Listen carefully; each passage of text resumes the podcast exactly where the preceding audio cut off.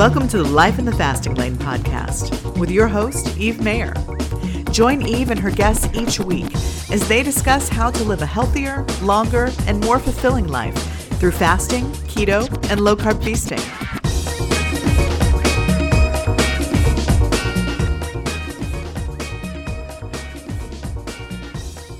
Good morning. My name is Eve Mayer, and yes, I did wake up like this.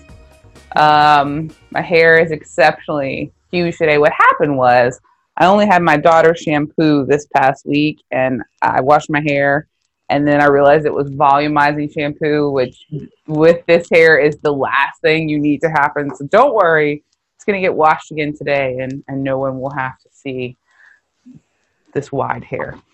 Megan, how's it going this morning? I have a lack of hair volume uh, issues. We just like like your hair. Um, the grass is always greener on the other side. You're going to experience that with people and their weight loss journey. Someone might lose a lot of inches, but not a lot of pounds, and you might be losing a lot of pounds, but not a lot of inches. And it's just like your hair. You can't can't win, but at the end of the day, you all get to where you want to be. In an hour, I'll have great volume in my hair. how do you do that? What do you have to do to like? How do you make it bigger? I'm lazy. I just blow my blow dry my hair upside down, oh, and I, I put in this spray that sort of holds it there. Uh, so, anyways, it works. I don't know how that works. Well, welcome everybody. Um, not only are we going to tell you how to lose weight, we're going to tell you how to volumize your hair. Is like a multifaceted approach. Welcome to day two of the 10 day fast. I'm Eve Mayer. I'm the person currently not eating. Megan's going to stop eating tomorrow, but I am the novice, and Megan is the pro who is guiding me through this. So um, it's interesting that you were just talking about that because I collected all the questions that I saw. Not all of them, but I collected the ones that I saw the most yesterday from our live post. So if you're joining us live and you're sending us questions, we do have Levi who is moderating and helping you find like links to things. Um, but we are not looking at your questions right now. I will look at them at the end of today, and we will include some of them in our day three live video. Um, one of the main things is very interesting because we're just talking about it is people were talking about hair loss while fasting. For me personally, that's not something I've experienced. Now, I've had three bariatric surgeries, and I I also did not experience hair loss um, with the bariatric surgeries either. I, I, I, mean, look at me. That's just not a problem I have. Lots of other problems. That's not one of them. Um, and I really think I don't know. I wonder if it's because I've never gotten to where I didn't have enough nutrients to lack of nutrients to to lose hair. I'm not sure what it is. So, can you, Megan, talk a little bit about why do people get hair loss uh, at times while, while fasting, and is that common? Yeah, absolutely. So ha- hair loss is uh, one of everybody's biggest fears because they think if they're not eating, then they're depriving themselves of nutrients, and that has to have negative repercussions. But it actually doesn't. Our bodies are pretty smart. So after a couple of days of not eating, it realizes that we aren't consuming stuff. So it takes what it has and it uses it a lot more effectively and efficiently. So we can use what we have so that all of the nutrients, all the, the minerals inside of us, it uses them a lot more effectively um, rather than using them nilly willy because they know you're going to eat again. So, hair loss is not actually associated with fasting. Hair loss is associated with um, weight loss and rapid weight loss. So, people who don't experience rapid weight loss um, don't really experience uh, any issues with hair loss. Uh, people who tend to do more intermittent fasting, where they're losing sort of a steady amount of weight, week in and week out, their bodies anticipate that shift in, in body weight change every week. Um, it's for people people who tend to do longer fasts or people who do intermittent fasting but just lose a lot of weight very quickly. Uh, any major shift in body composition where you see a sudden huge reduction in body fat is going to result in hair loss. And this is something that's observed with all kinds of diets calorie restriction diet, Atkins diet, South Beach diet, um, ketogenic diet, all on its own, even without fasting incorporated into it. So it, it's more scary for people who are fasting because I think that something something's got to be really really wrong because they're not they're not eating and now they're having negative repercussions. And a lot of I, a lot of the times I actually see this with my male patients in clinic more so than my female patients. Us females have a longer history of doing calorie restriction diets. Um, we tend more often than not to be the primary cooks at home. I'm not that, so I know it's not the same in every household. Yeah. It didn't feed me. I sustain on bacon. Um, so uh, so it's not the same, but typically with a lot of the patients I see, the the females are the the main cooks at home most of the time. So they're not fasting as long. It's not as easy for them to fast as long. And because of their history of calorie restriction and all these crazy diets that we've tried in the past, their metabolic rates are pretty slow. So they're not able to lose rapid weight loss. It tends to happen more in the men who haven't really dieted in the past. You know, a few times in their lives they've tried to drop 10 or 30 pounds, but nothing really consistent. So these guys, they'll suddenly, like within the first six to eight weeks of fasting and being mindful of their foods, will drop a lot of body fat really quickly. And then their hair thins out. And it's a lot easy, easier to notice on a man than a woman in certain cases. And they all freak out. They're like, Megan, you're making me go bald. What are- Oh, no. oh my gosh. I tell them, I said, there's a couple of things. You know, we can stop this by slowing down the weight loss, like now. If the weight loss is still very rapid, we can slow it down now, and you'll start to see the, the hair loss stop and the hair Okay. regrowth happen. Um, or if you, you can just wait it out for another couple of weeks till your body stops losing so much body fat rapidly and you start losing, you know, one to two pounds a week on a consistent basis. So most people don't want to stop. They're getting this epic progress in weight loss, but then eventually it does like it does settle down and plateau to one to two pounds of weight loss a week. And what happens after a few weeks, the hair loss stops and it starts to grow in pretty thick again. And it's it, again, it's the most evident on men. So I've seen men, you know, thin out and get queasy about it, and I, I feel for them. Um, but you know within a couple of months they've got this nice thick head of hair i have very thin hair actually like my hair is so so thin naturally i have got fake hair uh, taped into it um It looks and- real though. You told me that last time, and I was like amazed. yeah so my hair is pretty thin and um, uh, when i first started fasting i lost a lot of weight the first month and i just remember like brushing my hair after the shower and it was like a whole rat's nest in my brush and i just wanted to cry. I'm like i found something that's actually working for weight loss. I can't believe Yeah. it but i'm losing my hair. And you know just through talking you know with my colleagues you know it's not abnormal with that much weight loss. And sure enough in month two i started losing about two pounds a week pretty consistently. And by the end of month two there was no hair in my hairbrush a couple of strands nothing And so the hair that you lost, did those spots come back? Yeah Yeah. yeah Okay. no the hair tends to grow in grow in pretty thick again or as, as thick as cap- as it's capable of I was hoping for some like miracle here, um, and then gave up on that. But but that's it's very common when losing a lot of body fat. So you can either wait it out and it will all be okay, or you can just slow down your fat loss. So that means going from like a 36 hour fast to a 24 hour fast, or if you're doing like three or five days of fasting pretty consistently, trying to do intermittent fasting instead and just trying to make sure you're losing the same amount of weight roughly week in and week out. A second time where it might happen is as you get healthier, though, your your body needs change. I remember years ago, like with myself, if I ate 12 ounces of steak, I'd be kicked out of ketosis. So ketosis means fat burning mode. So eating that much steak, which has no carbs in it, would actually kick me out of fat burning mode because what would happen is that all of the protein in that steak, my body didn't need all that protein. So what it did is it took the protein that it didn't need and it converted it to sugar.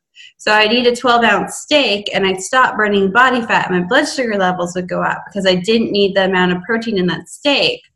But now as a much healthier individual with a lot of insulin sensitivity, not a whole lot of insulin resistance. And also, I'm about a trillion times more active than I am now than I was seven years ago. So I'm weight training and all kinds of crazy stuff. So I actually need that much protein. I need more protein. So when I eat that 12 ounces of steak, I still stay in, in deep ketosis, deep fat burning mode. Most of my fat burning comes from my diet now rather than body fat. I have a little bit of body fat to lose, but I, I eat, I had to increase my fat intake dramatically. So, what works for you today, like on day one of your journey or early on in your journey, in terms of what you need to take to be healthy and to feel good, is going to change many times. I, I always joke I've been like seven different versions of Megan over the last seven years. Each year, my body becomes healthier, and as it becomes healthier, it needs it has different needs and so eventually you're going to need more protein later on.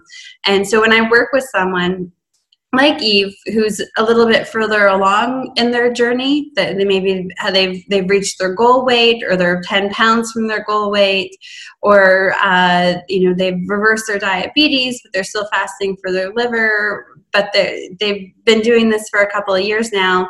One of the signs that they need more protein in their diet is actually um, their hair starts to thin out.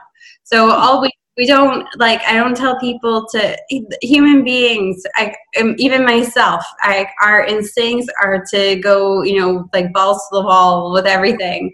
Um, so if you need protein then eat a lot of protein. And uh, that's not the case. Even just increasing your protein by 10 or 20 grams a day can actually halt the hair loss so if you're later on in your journey and you're experiencing that, you know, try increasing your, protein by just 10 or 20 grams. It's only an ounce, you know, of, of meat a day. It's not a huge amount. You don't have to go crazy. Taking too much protein then will be problematic too. So just increase it a little bit. Thank you, Megan. I know that a lot of people have fear around that, and I, can absolutely understand it. So thank you. Everybody, you're joining us on day two of my 10 day fast. Megan is going to be coaching me through this process. Um, I started at 193, I think it was 193.4. I have pictures of it. Today I was at 192.2. Um, I didn't kill my husband, which was good this morning because he did a 24 hour fast, not a complete fast, and he lost more weight than I did in a day. So, you know, uh, thank goodness he's so awesome and I love him. Um, but he, he, I think got to, yeah, he's like one pound uh, heavier than me right now. And I'm always like, God darn it. Um, and so I try to stay like a little bit under him because I, I finally got there. So that you know that everybody loses weight at a different rate, and I, I know that we sometimes compare ourselves. Well, at least I try not to, but I, I often do. And it's just so interesting for me online listening to people fast. Someone will fast for three days and lose, you know, seven pounds, and someone will fast for three days and lose half a pound, or someone fast for three days and lose no pounds.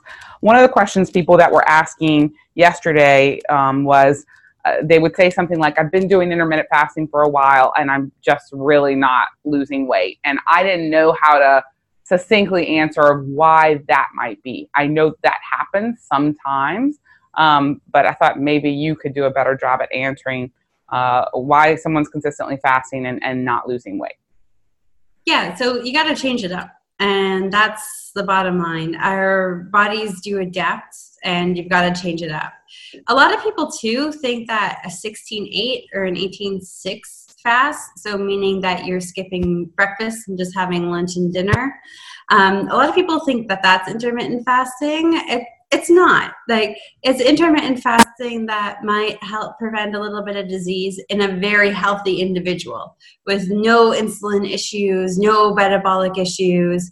You know doing sort of 16 or 18 hours of fasting might actually generate a little bit of autophagy which is a deep cellular recycling process people like to experience for anti-aging and disease prevention so in a ketogenic individual so someone who eats very low carb you know they might get some benefits a little bit of benefits doing a 16-8 and they'll be able to maintain their weight and uh, not have to worry about developing insulin resist- resistance or insulin related issues doing a 16-8 but that's not a therapeutic treatment. It's it's not. And you have to think of fasting as a therapeutic treatment for weight loss. So a 16-8 fast or an 18-6 um, that's just for maintenance. That's what we ask our patients to do on eating days. Like forget fast. That's not a fast.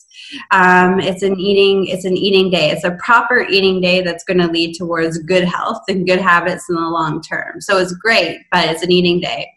And I see a lot of people on the Facebook groups uh, talking about doing that, and it's just not very helpful. Um, a 24 hour fast rarely works for women who have struggled with weight loss for most of their lives, um, or struggled with weight gain rather. Um, a 24 hour fast rarely, really works. The only case that it works well in women is initially at the start because you will drop a lot of body weight or body water weight. It is a big shock to your system. But eventually, our metabolic rates are so slow as a result of all this calorie restriction dieting that we've done in the past that we bottom out doing a 24 hour fast very early on and it doesn't become a very effective in the long term for losing weight. So a 24 hour fast is it is great for people who don't have a history of dieting. So when a patient of mine will come into clinic or I'll meet them like this um, in a Zoom call and they'll say, but we saw so-and-so on Facebook. And I've actually reached out to these people and I you talked, I'll talk to this woman and I'll say, you know, what diets have you tried in the past? And the woman would always respond, "Well, I've never really dieted that much in the past. Now that I'm the, my weight gain's causing me illness, I decided I should probably lose the weight." So this woman who got all these great results doing a 24-hour fast, well, they never had a history of dieting. They don't have a damaged metabolic rate. So yeah. a, lot, a lot of ladies do. I mean, I was taught in like middle school how to count calories by like aunts and grandmothers um, to be mindful of my weight. So so a lot of us have a, have a history of keeping tabs on those calories. So I'd really encourage people to try to do more intermittent fasting, but like 36 and 42 hours of intermittent fasting. So that essentially means a 36 hour fast means you're fasting like Monday, Wednesdays, and Fridays, but Tuesday, Thursday, Saturday, and Sunday you're eating breakfast, lunch, and dinner. Um, if you don't feel like eating breakfast or you don't feel like eating dinner, people who eat earlier on in the day tend to not want to eat later on in the day.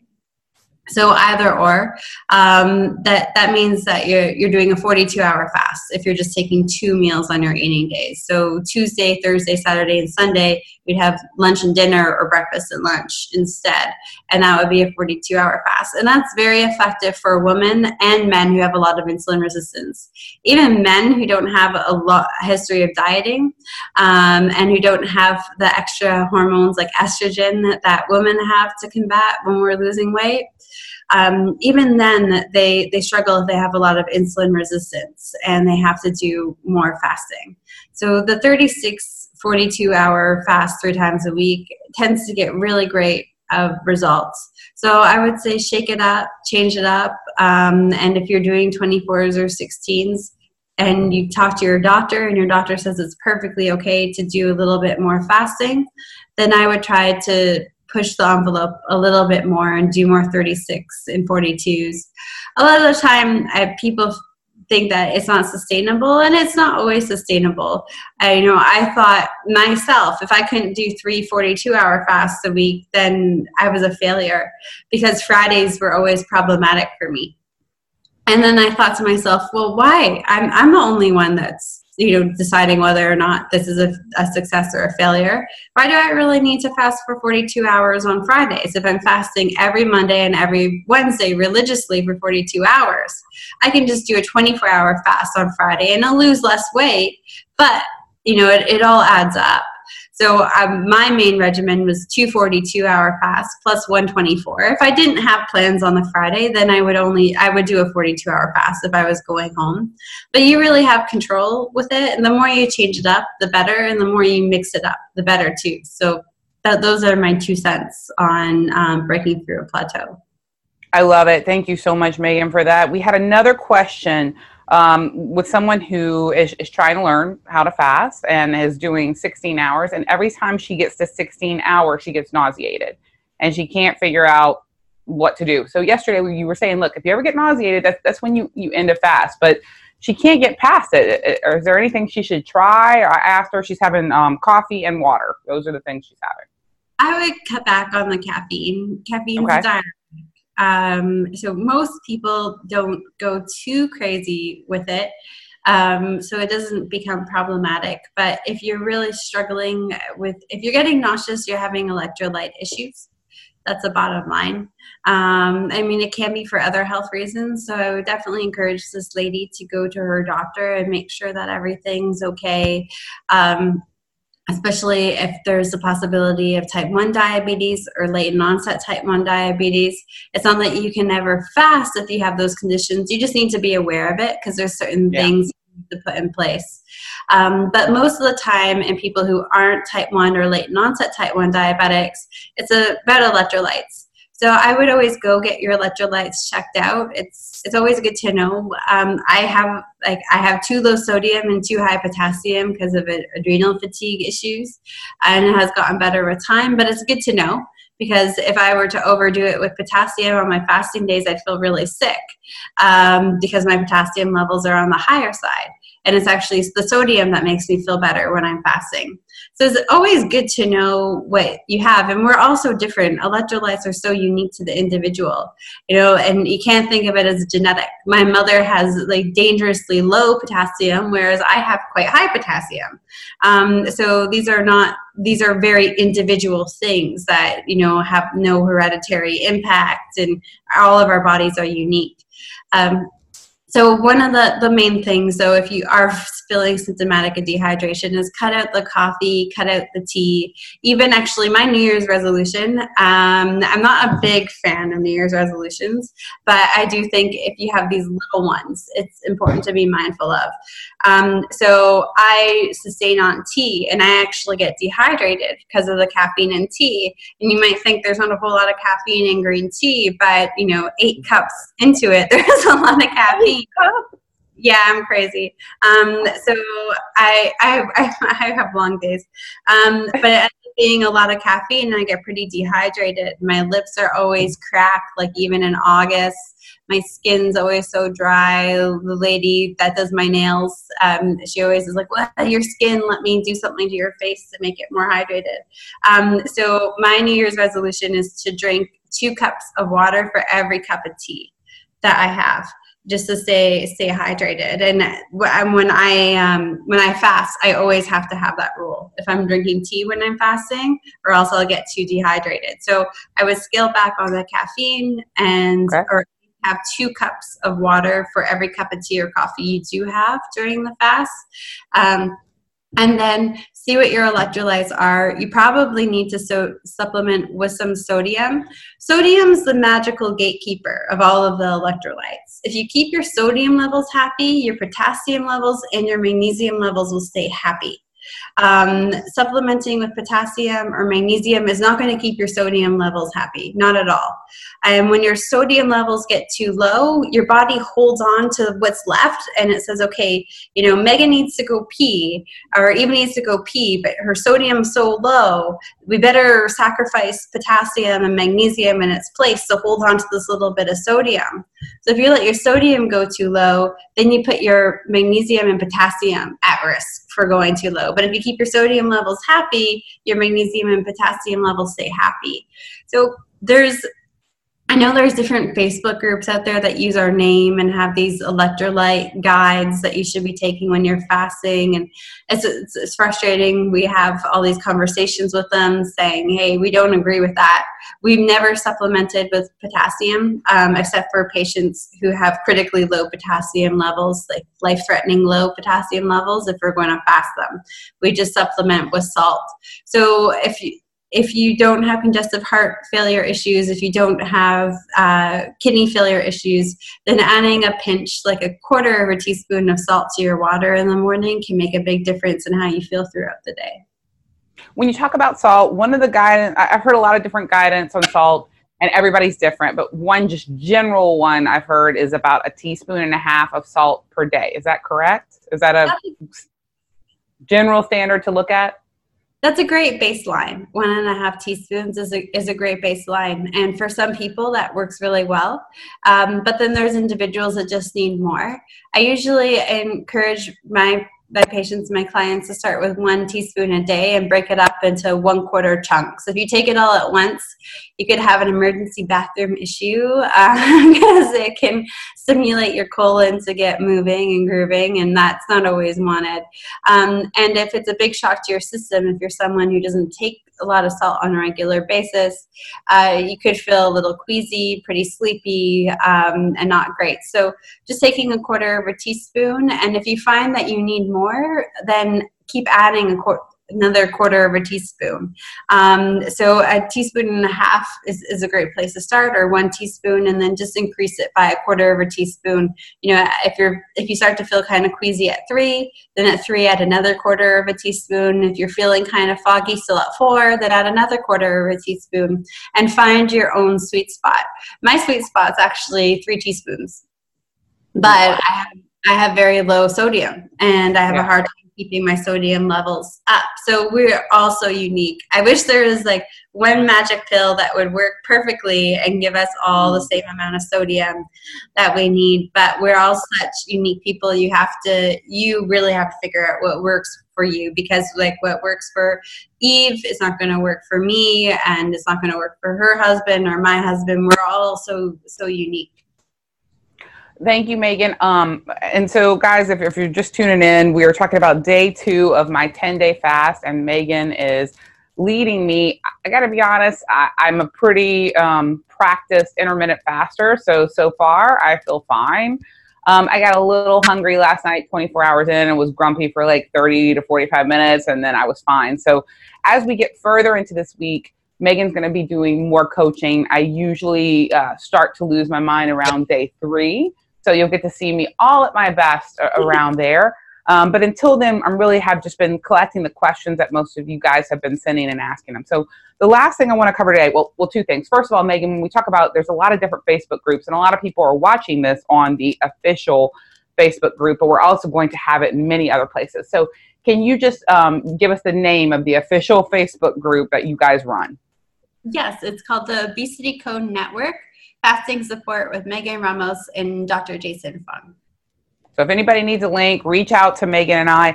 Also, you can check out Megan's program that she runs at idmprogram.com. You can check out my site at fastinglane.com. And the last thing we're going to talk about today is blood tests. So as you can see, I am drinking water. I'm not drinking coffee. I'm really angry about it because um, I'm going to get my blood test this morning uh, the the blood test I want to have. I want to do it yesterday, but it was you know the first day of the year, so they were closed. And so I'm going to do my blood test today for before my fast, and then I'm going to do one after my fast. Um, you can actually go to idmprogram.com, and there are blood tests there that they suggest you get that you talk to your doctor about about getting. And um, I'm getting the ones that you suggested uh, I get, which I don't remember what they are right now, but can you talk a little bit about um, when should a person look at getting a blood test? Like if you're just doing intermittent fasting, maybe that doesn't make sense, and and what should they consider? Yeah, so um, it's always great while you're doing a long fast. I think for us to individually experiment and see how our body changes during a long fast. Um, you you get weird results. Like some diabetics might actually expect um, their blood sugar levels to go low, but they actually go quite high because as you burn body fat, you release stored sugar. Um, so we can sometimes see a person's blood sugar levels go up when they're fasting. And of course, you're going to see triglycerides go up when you're fasting because your body's releasing fat into your blood to fuel off of. Um, so you get these kind of funky, funky results um, when you're fasting. Um, so when I have a patient who's doing like a seven day fast or a 10 day fast, we definitely check their blood work in between, especially for minerals and electrolytes, just to make sure they're staying nice and hydrated. And we'll check for inflammatory markers too, like high sensitivity C reactive protein. Um, and check to make sure that that goes down. Um, for more of a, for more regular blood work, we actually ask our patients to not fast for more than 12 or 13 hours, and we ask them to actually not uh, not fast uh, for three to five days leading up to the blood test because you need to stabilize your body weight. it's okay. I'll take my blood work at any point in time because I know if I'm, you know, 37 hours into a fast, I know to anticipate that my blood sugar levels might be a little bit higher than normal because I'm fasting and I'm burning body fat. So you'll see these changes, but it's great because you you'll also get to see the impact on your hemoglobin A1C, so your 120 day average of your blood sugars. You'll be able to sort of see the, the impact on your inflammation and your electrolytes. So it's perfectly okay to take your blood work at any point in time, but it's important to know that fasting might affect it, um, especially the lipid panel fasting has a huge impact on your cholesterol levels. And the reason why is, you know, LDL and HDL are transportation vehicles. So as things are being broken down or built in our body, um, HDL and LDL are very active driving parts to places in our body that need parts and are picking up the, the leftovers of a construction site in your body and taking it back to the liver. So HDL and LDL are just little vehicles that leave from the liver and they either take stuff to your spleen where your spleen needs some help and then they pick up what's left over of those construction bits from your spleen and they take it back to the liver. So they're very busy driving back and forth. So when you're burning body fat, you got lots of things breaking down. So you especially have a lot of LDL because LDL is a vehicle that takes the stuff back to the liver. So when you've got a lot of body fat breaking down, then LDL is going like it's just zooming out of the liver to pick up these parts. Um, and if you're fueling on body fat, your triglyceride levels are going to be up a little bit.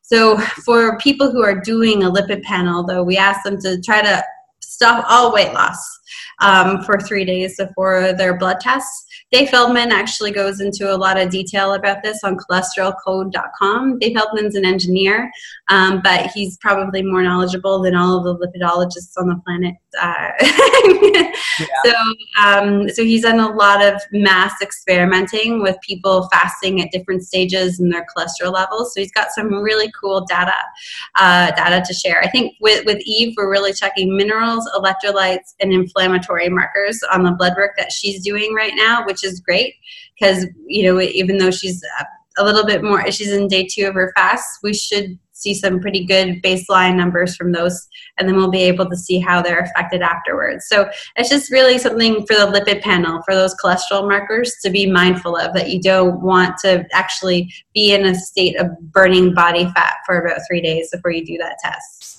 Okay, perfect. Well, I'm going to go get it today. I'm going to share my results with you guys in, in one of these calls. We're going to wrap up the, this call. I just wanted to let you know a couple things. Um, sign up at idmprogram.com. A lot of people have been asking about preparing for a fast and using a fat fast. Megan has an excellent blog on there about that that I've been reposting, so check that out. I'm down one pound. Um, Megan, go have a fabulous anniversary and thank you so much for helping us today. Thank you. We'll talk soon. Happy fasting.